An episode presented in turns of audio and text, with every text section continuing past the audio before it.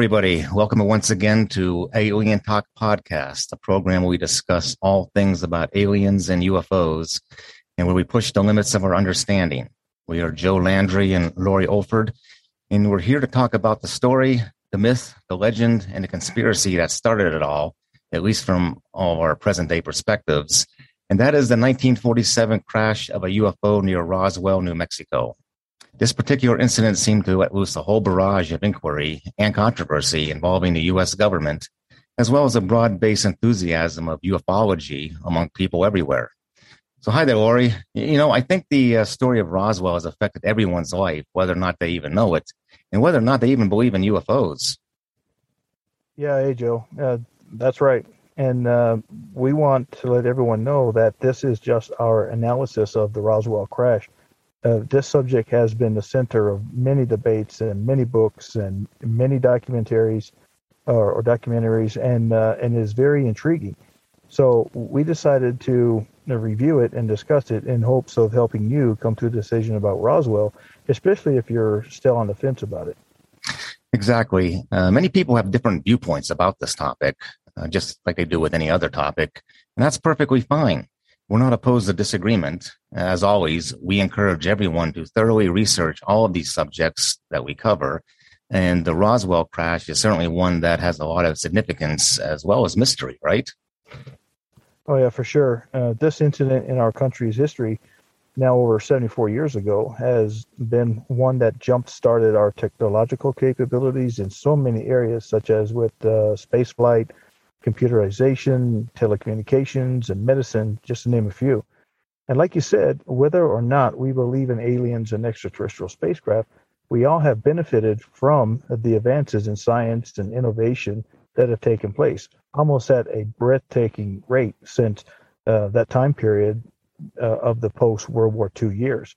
Now, granted, there are other accounts of crashed UFOs, but none of them have left their mark on our culture quite like that of uh, Roswell. Yeah, that seems to be pretty well substantiated. Uh, there has been an exponential increase in our technological breakthroughs since then. I mean, just about all of us have seen a tremendous change in our computers and telephones in just the last 15 years that really no one would have ever imagined at the time when you and I were kids, Laurie. And when you look at the progress that has been made throughout most of human history, it goes pretty much at a snail's pace. You know, um, the improvements to cars and airplanes and radios and, and household appliances from, say, uh, 1900 to 1950, yeah, um, definitely some ingenuity at work, no doubt. But it doesn't happen overnight. Things like, you know, television and computers did come about in the 1940s, but they were virtually impractical for use until the 1950s. And really, it wasn't until the 1960s that there was any widespread application of them. I know hearing from my parents who grew up in the 50s that television was, especially by today's standard, pretty sketchy. Uh, now jump forward 20 to 30 years and television is a whole uh, world of difference now. it seems like there was a, a sharp spike in technological advancement of all kinds that happened after, like you said, uh, the post World War II period, or what is considered to be the beginning of the Cold War era. And the Roswell incident fits right into that point where we see these great improvements and innovations. Yeah, when you consider how much has changed in human skill uh, to create new inventions and develop new technology from, say, 1800 to 1900, it's really not a heck of a lot. Uh, our way of life was really about the same. Now, if you look at how things advanced from, say, 1300 to 1800, the changes are almost completely insignificant. And if you look at from, say, 500 AD, right around the fall of the Roman Empire, to around 1300, um, then there is probably no change at all. But when you look at what has taken place in terms of scientific breakthroughs from 1950 to today, we see that incredible things have been uh, accomplished. Right, our progress into and throughout the modern age, uh, the modern age being uh, from right around 1500 to the present, as most historians define it, uh, it's gone at a, the pace of a turtle uh, until we reach right around 1950. And then it goes at the pace of a jackrabbit. And you have to ask why that is. You know, why then? How did we start to figure out science and engineering and master all of it so well at that point in time. And now it's not to say that there uh, wasn't substantial progress in technology before 1950, because there definitely was. But the changes we see in the last 74 years has shaped the whole world in a way never before witnessed. And not only shaped it socially and intellectually, but also politically and economically and on a global scale. This technological revolution is something humanity has never experienced. And that brings us to what might be the, the real intangible significance of the Roswell incident. So, whatever truly happened after that event, we see um, that our skills and knowledge in things like aeronautics, computer science, electronics, and quantum mechanics has been nothing short of astounding. So, let's talk about what happened in that incident. So, it occurred on July 6, 1947, and has involved cover up ever since that date. Uh, it starts with the issue uh, of the Roswell Daily Record two days later on July 8th that has the, the bold headline RAAF captures flying saucer on ranch in Roswell region. And it and right away. So the news clip was sent over the wire and picked up by some newspapers in major cities. And it told of how personnel with the 509th uh, operations group recovered the debris of a flying disc from a nearby ranch. But within a day, Army officials retracted the story, claiming it was a weather balloon. So you have to wonder why they would have done that. The press release was authorized by the public information officer on the 7th, and on the 8th, General Ramey, commander of the 8th Air Force in Fort, in Fort Worth, Texas, held a conference uh, explaining that it was a down weather balloon and even displayed the debris pieces. So if the initial press release was in error, then the public information office at the base was really incompetent because they're the ones who gave it to the Daily Record. Yeah, it, is, it definitely caught national attention. And, and this is sort of typical of government and military measures taken for damage control.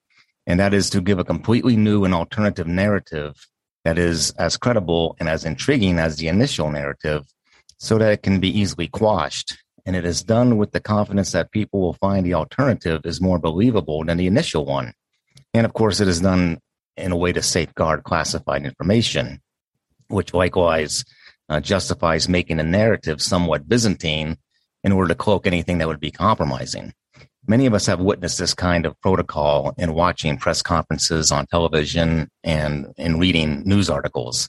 The storyline may be fairly simple, Yet the intricacies are strangely complex involving the details, such as how people are involved and to what degree they're telling the complete account. Uh, those who are old enough to remember the Iran Contra affair will know what I'm talking about. It's like organized disinformation, and the government is masterful at weaving statements to make it seem that something is being said when really nothing is being said. And there's a name for that technique. It's called plausible deniability. You probably heard that line from the movie Independence Day and really, it's a way to convolute the truth, especially something like a cover up, to the point where those higher in the uh, uh, chain of command can be seen as above reproach uh, when something goes wrong or when something is said wrongly. We've all heard the official responses in which someone says that they can neither confirm nor deny something. It's a non answer, right? It sounds like it's really impressive because it's better than complete silence, but the person answered nothing pertinent to the question. Now, the the person who seems to be at the center of this whole story is uh, Major Jesse Marcel, an intelligence officer with the 509th Operations Group at Roswell Army Airfield. Uh, he was the one who assembled a team to go into the field where the crash happened and played a big part in the cleanup and movement of the debris over to the base. So, what happened was several days before July the 6th, the rancher, uh, Mr. Brazel, and his son Vernon were driving through the field in Roswell and they came across the debris of metallic looking material scattered all over the place. They collected some of it and uh, called the sheriff, Sheriff Wilcox of uh, Chaves County, who in turn called Colonel Blanchard at the 509th. Well, the the colonel then called General Ramey about it, and he also sent Major Marcel to go out to the location along with the Sheriff Wilcox and the rancher uh, Brazel.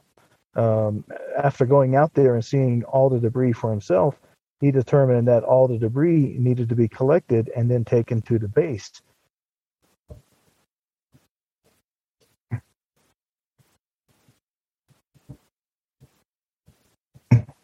Curing the area and retrieving everything.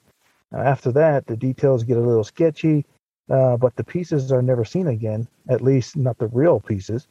Uh, it's believed that what was displayed for the newspaper photographs that we've all seen uh, was not the actual debris at all. Yeah, I think we uh, we lost a little bit of connection there, Laurie. Uh, General Ramey was he at Fort Worth uh, Army Airfield? He wasn't at Roswell. He was at a, uh, the headquarters for Eighth Air Force. That was Fort Worth Army Airfield. Airfield. Is that correct? Yes. Okay. Um, I, I, I, was wondering about this debris. Um, eh, you know, he didn't see it for himself. It was brought to uh, the Fort Worth um, Army Airfield, but like you were saying, uh, the pieces that were at the, the, this press conference that they had at Fort Worth uh, were not, you know, uh, believed to be the real pieces. They were displayed for photographers, uh, and they weren't the actual uh, debris that was in the field. Um, so the media found out about the Roswell crash, and that may have uh, been because of a mistake made by the upper echelon at Roswell Army Airfield. And when it became realized that classified information had been compromised, uh, they had to alter the story just enough such that a reasonable person would believe it. Um, they don't have uh, one of those special, you know, flashers from uh, the movie Men in Black, you know, where they they flash in and it erases everyone's memories. Um, so what they have to do is rescind what they said in order that they have to clear up the you know, quote unquote mistake. And of course, when a new narrative gets holes put into it from critical questions, a revision of that can be made, or else uh, a final inconclusive response is, is given to placate the inquisitors as to the nature of the incident, um, saying that it's, it's vital to national security interests. And at that point, no further information is provided nor further questions permitted. Uh, it's merely dismissed uh, and done so with the authority and bureaucracy that only the federal government can project so well. Yeah, you know, I, I think the military officials were probably wise in the proclamation of their. They had recovered a flying disc. Uh, a couple weeks prior to Roswell crash, a pilot by the name of Kenneth Arnold saw several flying discs over Washington State only about two weeks prior on June 24th, and the best way he could describe them was by saying they looked like saucers. So this was really, or this was already released to the media, and uh, there was already a narrative that uh, was started about it. Uh, this was very much like an incident in our modern time with uh, what F-18 pilots saw over the uh, Pacific Ocean near San Diego that they believed uh, or that they described as a tic tac. Um, so all of you remember us talking about the Tic Tac flying objects, and it's also been in the news quite a bit. Um, so it looks like the press was already in the know about the sightings of the flying disc by July 6th, as there were accounts being given of them. Likewise, the announcement of the recovery of a crashed UFO and propaganda. Now, our government probably wanted people, especially the Soviets, to believe it is possible that uh, we did acquire uh, alien uh, technology. but uh, by by quickly retracting and and uh, denying um, that to be the truth, it leaves a psychological impact with everyone wondering and saying to themselves, "Well, um, they said they they made a mistake calling it a flying saucer, and then they're saying it's not that, but what if they really do have a flying saucer after all?" Yeah, you know, I agree. I think they were wise in that proclamation, uh, initial proclamation about a recovered flying disc. And for the reasons that, like you said, political propaganda, you know, make the Russians think that we might, even though they're not sure, even there's some doubt, and they think we might, if not confirmed or denied. Uh, the significance of this would have been the tantalizing possibility in the minds of everyone that the United States could actually be in possession of a highly superior form of technology that no one else had uh, which at the time, anything to be ahead in the Cold War was seen as a means to justify the end. It's almost uh, a Machiavellian technique of manipulating people into believing something in one way so as to enhance your ability to maintain power and control in other ways. And what's interesting to consider about the time of the uh, Roswell crash occurrence is its uh, context with other or context with uh, other astonishing things going on.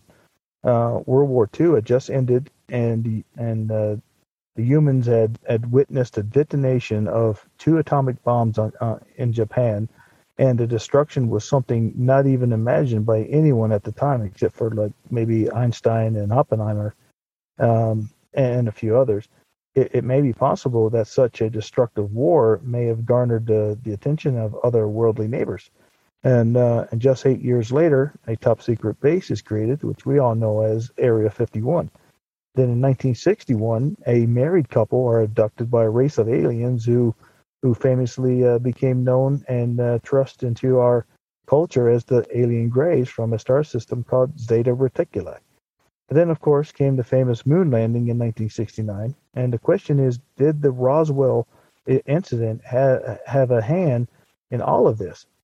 Um, well, according to the FBI teletype, uh, back then between uh, Fort Worth office and uh, D.C. that was sent uh, on July 8th, same uh, same date as when the balloon story broke. A flying disc was purported to have recovered to have been recovered near Roswell. Uh, it also said it was hexagonal in shape, and it was being transported to Wright Army Airfield, Ohio, by a special plane for examination because of national interest in the case. Now, could it be that a weather balloon maybe brought down the saucer? This is what the saucer crashed into. Um, I mean, you don't go through all that trouble to transport a weather balloon on a special plane to be scientifically examined while mentioning a hexagonal shaped disk in the same sentence, right? I agree. If it was a weather balloon, and there shouldn't have been an investigation at all. Yeah, exactly. Um, so now, a brigadier general named Arthur E. Exon or Exxon, was uh, interviewed and um, stated that the material from the crash was examined at Wright Field.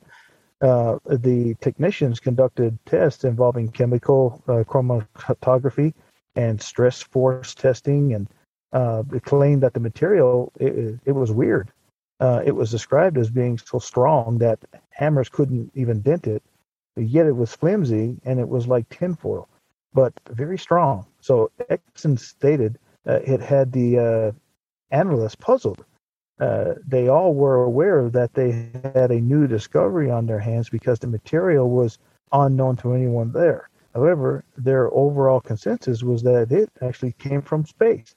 Um, so now, one interesting uh, deathbed confession that uh, I'd like to touch on was by Major General Robert B. Landry. In, any relation to Joe? yeah, sure. That was my grandfather. no, no, no. Just kidding. Of course, just kidding. I'm not related to that person at all. Naturally. Um, well, he was deeply uh, involved with the incident and told his grandson before dying that if I ever told you the truth of what happened back at Roswell, you would never see life the same way again. Now, Staff Sergeant Melvin Brown told his daughter that he and another soldier were stationed at the recovery site. And he didn't understand why some trucks were loaded with ice. Uh, they were instructed not to look under the tarp, but he did anyway and saw two small bodies with weird skin, large heads, and slanted eyes. So there are deathbed deathbed confessions from privates to sergeants to majors to generals, and the reports of the bodies are always the same uh, usually two short non human bodies with large heads and slanted or slit eyes. Now, once the press was told it was nothing uh, more than a weather balloon, they completely bought the revision and moved on. Uh, they believed it, and there was no follow up questioning. And actually, to add to the optics of the story, uh, Major Marcel went to the Fort Worth uh, base, and next day uh, to be at the press conference, and it was here that he was photographed holding what looks to be a big piece of aluminum foil that was supposed to be the material of the weather balloon that the military was now saying uh, was what had really crashed. Yeah, you know, it, it, seems like the newspapers back then didn't really mess with uh, the military leadership. Uh, they took their statements, and that was about it. Today, I'm sure there would be a lot more follow up questioning and journalistic investigation. But the practice of the media in the 40s and 50s was to merely re- uh, report what the officials stated and to give little or no pushback. I mean, uh, it, it, was a great move on the part of the army because you want the Russians to get just enough wind of what you may have, you know, but not too much, just enough to uh, to give them some political anxiety over it. So the the other problem was that the government thought that there could have been mass panic in the United States, and that concern would have been based on the experience of what happened after the stunt uh, Orson Welles pulled with the War of the Worlds radio show, which was only about nine years before all this. Yeah, right. um, yeah, I, I, laugh now about that because it is kind of hokey, but at the time it was uh, it was quite a, an, or, uh, an ordeal, quite a um, almost a catastrophe. So, for those who never heard about this bizarre occurrence, it was on October 30th, 1938, with something that was called the Mercury Theater on the Air in which they uh, broadcast a show on the radio carried by CBS before CBS was a television network. And it was a drama that was an adaptation to H.G. Wells' 1898 novel, The War of the Worlds. And I remember I actually listened to an LP record of this show when I was about 13 years old. I remember those uh, LP records. oh, yeah. yeah. Yeah. So, anyway, during the performance, as Orson Welles was narrating, uh, he would read these news bulletins uh, in the form of like interruptions, and, they sounded legitimate, but they weren't. They were spoofs that were part of the performance. And in one of the news flashes, he said that police were investigating an unusual object that fell from the sky onto a farm in Grover's Mill, New Jersey. Uh, then it escalated with another interruption in which it was said that Martians had come out and started using a heat ray to attack people. And then there was another flash from a, a different reporter who was supposedly in Manhattan describing casualties from this poisonous gas cloud that was being released uh, by the Martians and in their spacecraft.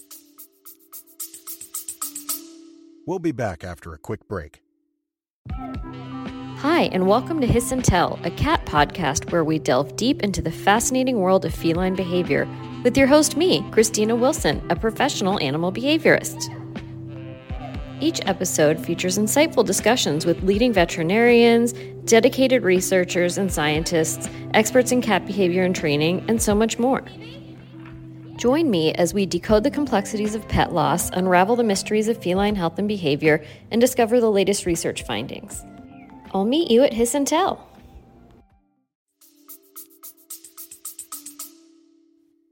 Right. Um, it was all part of the show.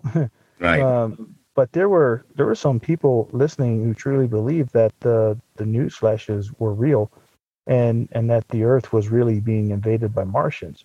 Um, that result was a was a good bit of panic uh, and chaos until the announcers with the Mercury Theater came forth with the message that it wasn't it wasn't real, guys. Yeah, right, and uh, various groups did file complaints with the FCC, which prompted you know these new regulations and of course, CBS had to give an apology and, and, had to field phone calls explaining that it was entertainment and not meant to cause panic. Uh, but this was after the New York Times ran a neon light bulletin at the corner of Broadway and 42nd Street saying, quote unquote, Orson Welles causes panic. Yeah, as hard as it may be to believe, this uh, could have resulted in complete widespread mayhem if So I'm, I'm sure the government didn't want to see something like this happen because of their press release about them having recovered a flying disc with aliens in it. yeah, absolutely. This this really could have been a, a widespread pandemonium and just chaos if um, yeah you know CBS didn't you know do some damage control of their own uh, and then kind of get things straight. Which it didn't take too long. People eventually realized uh, that it, it, was basically a, a, a, spoof. now, another thing to consider with you know all this debacle, uh, you know, with uh, Roswell is that of a bureaucratic handoff that was in the works. You know, the Army Air Force and the Army Air Corps were standing down to get ready for the advent of an entirely new branch of the military, that being the U.S. Air Force, which got its start on September 18th, 1947. So the Roswell crash took place just a couple of months before that. And I'm sure the generals knew that there was going to be a big change with the national defense strategy, as an entirely separate service branch was to take charge of detecting and interdicting anything that entered the airspace of the continental United States. And with that, it was probably, they knew it was going to involve new protocols that were going to probably be more stringent in terms of uh, their secrecy classifications. So there could very well have been a sort of new management paradigm shift that was taking hold of the commanders at the headquarters concerning things like you know press blackouts um, about anything uh, that would be entering our skies from beyond our borders.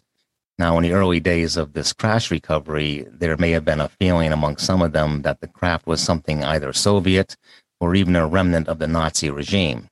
The idea of it being extraterrestrial uh, may have had something to, that it took a little while for them to fully understand and come to accept, and that they may have had some real consternation about the vulnerability of the United States to a foreign attack. You know, after this, the Truman administration did much to improve our air defenses and the strategic placement of missiles and bases in the continental United States.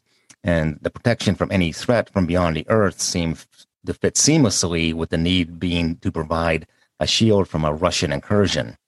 Hence, the need to keep information about alien beings entering the U.S. as top secret that became paramount for reasons of national security.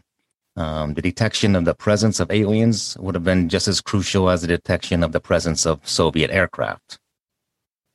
So I can see their reasons behind changing the story. Uh, like you said, cover up and deception are what the government has employed when the cause was justified for national security interests.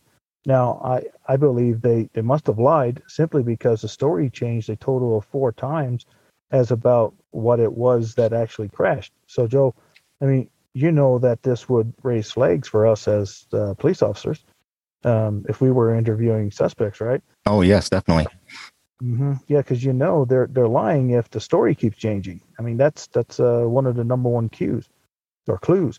But aside from that, let's uh, consider what a retired intelligence officer came forward with in 1978. Of course, his identity was concealed, but he plainly stated that he was part of the crash recovery in Roswell, and that was about uh, um, and that was without a doubt not a weather balloon, but was something uh, not of this earth. Now, his words were essentially uh, that the whole story given to the public uh, was a complete and uh, uh, was a complete lie. Yeah, then later on, after public pressure escalated against the government with many Freedom of Information Act, or what is commonly called FOIA requests, officials admitted in 1994 that they did not provide the entire truth. Imagine that and um, that they had changed the story to having had something to do with airborne detection and listening devices. Uh, and these were found by investigators like Karl Pflock and Mark Kreidler to reveal that there was uh, more concern over disclosing evidence related to something that was called Project Mogul. And they were more concerned about that than they were about hiding anything about the possible crash of a UFO. Uh, apparently, at, you know, at this time, there was a, a known sort of prevalent rumor mill going around uh, throughout uh, the government and the public about flying discs and their crashes. There were about seven other documented crashes similar to those of Roswell, according to Chuck Wade's uh, presentation to the Highlands, Reese, Highlands Ranch Historical Society. Uh, but Project Mogul was a serious matter at the time. Uh, it wasn't declassified until the 1970s, and it was uh, what it was was an early detection system that used helium balloons to carry specialized sensory equipment very high up uh, in, into very high altitudes. I mean, all the way up to the stratosphere. And the purpose of this was to monitor nuclear testing by the Soviet Union in eastern Siberia. Now, I remember reading the uh, Defense Department Roswell report uh, when it came out in the 90s. Uh, this was when I was still in the Air Force. Uh, it's available at uh, www.af.mil uh, slash the Roswell report. And according to that, Project Mogul was uh, in full swing between 1946 and 1947, and that the wreckage at Roswell was really from one of these balloons that were launched uh, several weeks earlier from Alamogordo Army Airfield, and that's about 100 miles west of Roswell. So the disinformation over the weather balloon was meant to conceal the details of Project Mogul, and, and basically, the hysteria with the UFO was just left to go unchecked by the government in order to help with the Cold War propaganda. And like we pointed out, the media didn't push back on the weather balloon narrative. And for the most part, not very much was ever said again about this Roswell incident, really, uh, until uh, the 1970s when interest in it picked up again. But then there's the problem with the. Uh, they later explained that what was removed from the site was actually mannequins. Uh, it was such a joke that the media laughed at them in the press conference. Uh, this explanation later became known as the dummy explanation. I mean, no pun intended. uh, there were eyewitnesses who claimed to have seen alien bodies taken from the wreckage. Inter- interestingly, uh, shortly before Sheriff Wilcox passed away, um, I guess he told his wife that he wished he had called the press instead of the military uh, so that there wouldn't have been uh, all this kind of cover up and deceit. Yeah, the report addresses that too, that of the alien bodies that were said to have been taken away, and that um, you know somebody make an excuse about them being mannequins. Uh, of course, th- this report denies any alien bodies or alien autopsies. And it goes on to point out a possible conflation of other incidents in which uh, Air Force pilots were killed in crashes with their dead bodies being seen at Roswell. You have to remember the base stayed open until the late 1960s, and there were other things that had happened there well after the 1947 incident. So that's sort of the official position taken by the Defense Department, and they're sticking with it. well, for sure. You, you know, one of the best books I read on this subject was Roswell, The Ultimate Cold Case. Uh, in it, Donald Schmitt and Thomas Carey uh, tell of their uh, ex- extensive investigation into the incident and provided astounding evidence in favor of there being an actual UFO crash. Um, there are reports of uh, a photographer named Robin Adair who worked for the Albuquerque Associated Press at the time, and he flew with his pilot near the crash site. Uh, it is said that he and the pilot feared being shot down by artillery units that were on the ground and he supposedly witnessed the area completely closed off with uh, military jeeps and armored trucks and and a and a, and a, and a slew of soldiers uh, that were preventing them from getting into the area. Now, my question is, why would there be such heavy security over a crashed weather balloon, huh? Um, if that's all it was, you you think they would want want them to see it, uh, just to quell any exaggerated news reporting that might come out of it uh, they would go there, they would do their story on the balloon, and then they would leave. Yeah, you think uh, here's the proof; it's a balloon, nothing more, um, and they would lose interest and say, "Sure, just a balloon," and uh, move on and forget about it. But uh, that's not how things played out.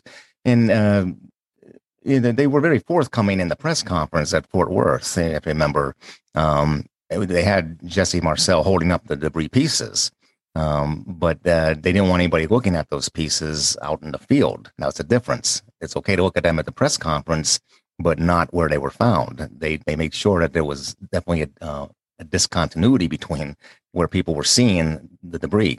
Um, perhaps that's because it was staged and they weren't uh, the same pieces that were recovered from the field after all. Yeah, go figure. um, there were there were also uh, interviews conducted of uh, townspeople who who all said that the UFO uh, crash was the talk of the town at the time, and everybody knew it was a UFO crash. Um, there were stories of a large 18 wheeler traveling through town with an object covered by a tarp. Uh, a portion of the object was seen, and it was described as a silver egg shaped uh, object, uh, believed to be an escape pod or inner cabin of, of some sort. Now, this was confirmed by another interview of, uh, of a person by the name of Roland uh, Menard uh, Jr., whose father was an MP at the base and protected the crash scene. Um, he told of how his father witnessed it being loaded onto an 18 wheeler and accompanied uh, it through town, stating it was uh, egg shaped and uh, seamless. Um, now, other military personnel claimed to know the driver and attempted to take a peek of it when they flagged him down uh, he was very upset and appeared very concerned about them looking and told them, no, no, no, no, you can't do that. I, you know, I have orders. I, I, I can't let anybody see this. Um, yet another report, a group of soldiers were loaded onto a military bus and later transported to an area, the debris field, where they conducted a line formation in several different directions, uh, collecting bits of unnatural debris. Uh, according to the photographer, as I mentioned earlier, Robin Adair, a gouge about 10 feet wide and 100 feet long uh, was seen uh, in, in the ground near the crash. Now, this did not match what was said about it being a weather balloon because that was made of wood and flimsy material, so it couldn't have caused uh, such a disturbance in the ground like that. Um, now, even though we do not have pictures of the UFO in our public records, which you know we should have if they had told the truth uh, in the beginning, but there are numerous eyewitness accounts that were eventually passed down to family members, and even a deathbed confession by M- Major Marcel himself.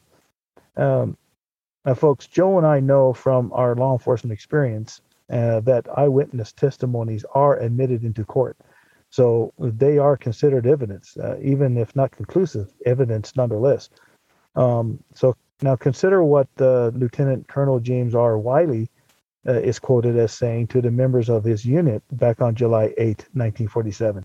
And this is what he said If you know something, you keep your mouth shut. If you don't, you may find yourself at Fort Leavenworth, and you can read all about it there. Now, this is a pretty stern order given to uh, to try to keep a down weather balloon as secret, don't you think? It definitely is a stern order, that's for sure. stern warning.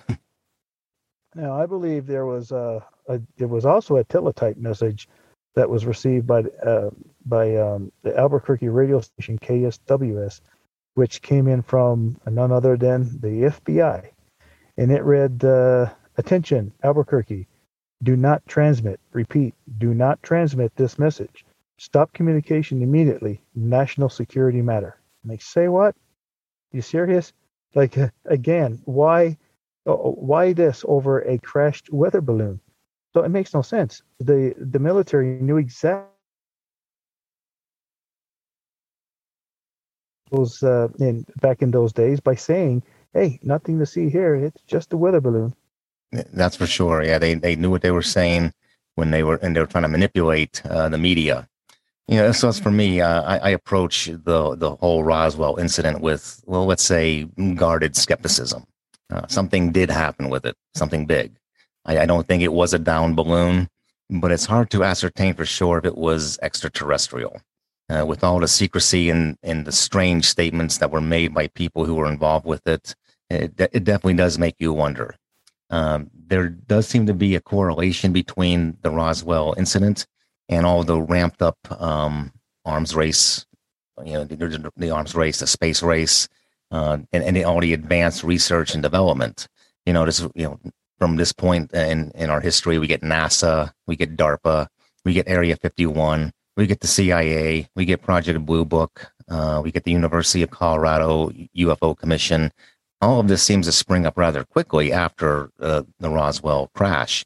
Yet none of the debris pieces have been looked at by anyone other than those people uh, like Brazel, um, Major Marcel, and Sergeant Rickett, who were uh, at the ranch. Um, and out of the more than 300 witnesses to this whole matter, only 23 were reasonably found to be genuine in their statements, according to Pflock. Uh, the others seem to be merely repeating what they heard from someone else. So, really, after 74 years, we have sketchy witness statements from people who have now passed away, no physical evidence, and a whole lot of urban legend. Well, you have to remember, Joe, uh, what uh, Brigadier General Exon said uh, that the material was analyzed by professionals, um, technicians at the Wright Patterson and uh, and they were amazed and and in awe. Um, we today have have not seen the physical evidence, but that doesn't mean it does not exist. Um, there are too many witnesses. There are too many uh, change stories. Too much governmental secrecy into this incident. Uh, I believe wholeheartedly that after World War II, the dropping of an atom of the atom bombs, it caught the attention of our glass of our uh, galactic neighbor. uh, remember, they tested these bombs in the New Mexico desert as well. So uh, I could see why there would probably be uh, an alien spaceship that would be interested in, in New Mexico at that time. So I'm seeing this play out as one of these saucers was flying through New Mexico airspace and some reason it didn't see this balloon and collided with uh, one of these Project Mogul high altitude balloons, which caused it to crash. Um, this could be an explanation for how both stories may be true about the balloon and the saucer. The question we must ask here is if there was a UFO crash, then what made it crash? Um, so the balloon may be why. Uh, with all of these circumstances surrounding this event, as we discussed today, and with uh, taking all this information together as a as a whole, um, I, am I'm, I'm I'm leaning to uh, believe it was a, a down UFO. That's well stated, my friend. I must say. And uh, as always, our audience will have to come to their own conclusions about what happened in Roswell almost three quarters of a century ago. So, this is episode number 20 for us. And with it, we bring our second season to a close. Uh, so, Laurie, we, we started this podcast a little over five months ago, and we've seen it expand in a way that I don't think either of us uh, would have believed back when we first started. Uh, I have to tell you, doing all the, the research and show preparations has made our whole summer just fly by. I mean, July is like a blur to me. I, I barely remember July. um, it's been a lot of work, and it's it's been a lot of fun too. Yeah, it definitely has, and uh, and we want to thank all of you, our listeners, for tuning in every week and uh, and downloading and uh, sharing in our deep interest and curiosity about all these things pertaining to alien life. Uh, alien Talk podcast. Now uh, we have nearly or probably around eight thousand downloads across uh, 71 countries, including the U.S. and Canada, of course, and it has reached almost 1,200 cities worldwide. Um, we thank all of you for supporting the show and uh, and helping with its success. You have been a huge part of this, and Joe and I are really excited to see this program going in the direction that it is. So, uh, we're not going to be doing a show next week. Uh, we'll be on a uh, a little hiatus, uh, but uh, we'll return the following week on October 24th to kick off season number three with a look at what going on in Area 51. Yeah, the place officially does not exist. It is not found on any maps.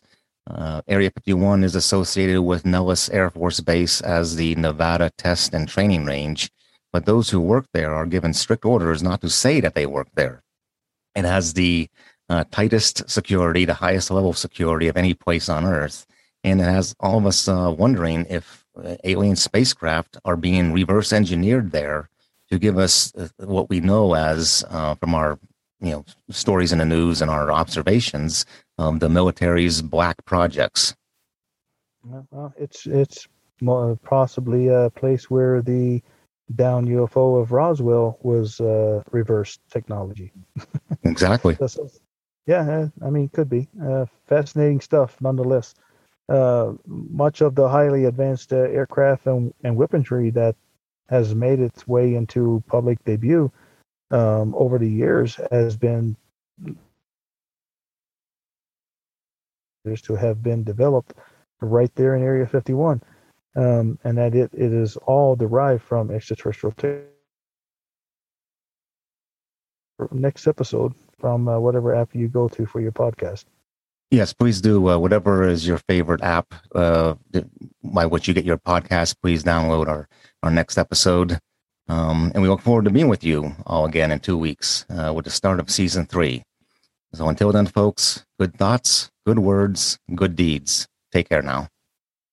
Yeah, so long, everyone, and thanks once again for joining us today. Uh, be sure to follow us on Facebook and Instagram, and uh, we'll see you again next week. Stay safe.